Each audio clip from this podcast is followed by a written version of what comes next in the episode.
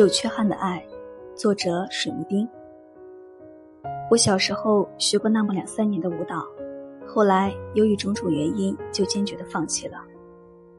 那时候，我妈每天在艺术学院的楼里带我去上课，我躲到男厕所去，她就在男厕所门口堵我。但最后实在拗不过我，只好放弃了。很多年后，说起当年的事来，我跟我妈说：“您当年真应该逼着我学舞蹈，那我现在身材也更好，个子能更高点，不是？”我妈当时气得差点给我一巴掌。一个在国外一流乐队里拉中提琴的男人对我说：“他四岁时，爸爸拿着皮带逼着他练琴，所以小时候他特别恨他爸。现在想想却很感激。”至少爸爸让他有了这么一个不用看人脸色吃饭的本事，让他活得很自在。并不是说我妈当初放弃就不对，朋友爸爸的逼迫就对。很多年后，当我自己也长大成人，面对着这个千变万化的不靠谱的世界时，还依然会有找不到北、不知所措的时候。我明白，我的父母也只是普通人。可能做出正确的选择和判断，也可能做出错误的决定，但没有人会在一开始的时候就知道什么是错的，什么是对的。没有人是先知，每个人都是在摸着石头过河，和命运在赌博。为人父母也是如此。因为当过老师，我和孩子、父母都有过很密切的接触。我曾经看到过四十岁的大姐在我面前落泪，看到过家财万贯的七尺汉子被儿子气得大哭，有当大法官的妈妈来问我女儿习惯性撒谎，需要不需要去看精神科。这些父母很多人在工作上很出色，在为人处事上也很有想法，但面对自己的孩子时，是真的不知道该怎么办。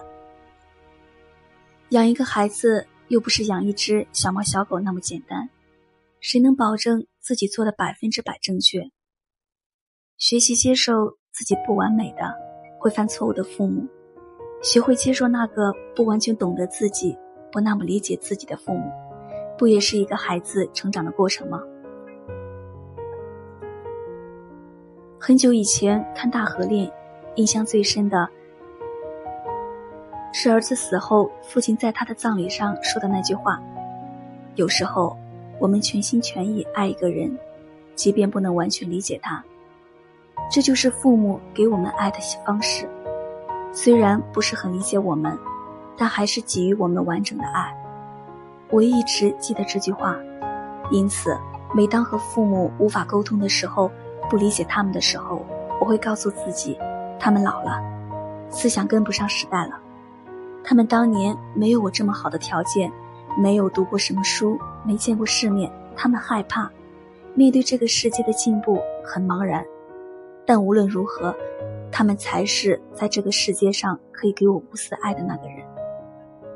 真理固然重要，但是站在我面前的不是国际大专辩论赛的对手，不是我的敌人，所以我不能因为我做的事情是正确的。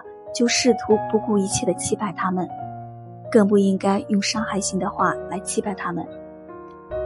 每次有观念意见上的不同时，我都会提醒自己，别忘记对他们说：无论如何，我是爱你们的。想到父母干过的那些不靠谱的莽撞的事，想到他们的那些错误和缺点，想到他们的伟大和卑微，想到他们身为普普通通的小人物。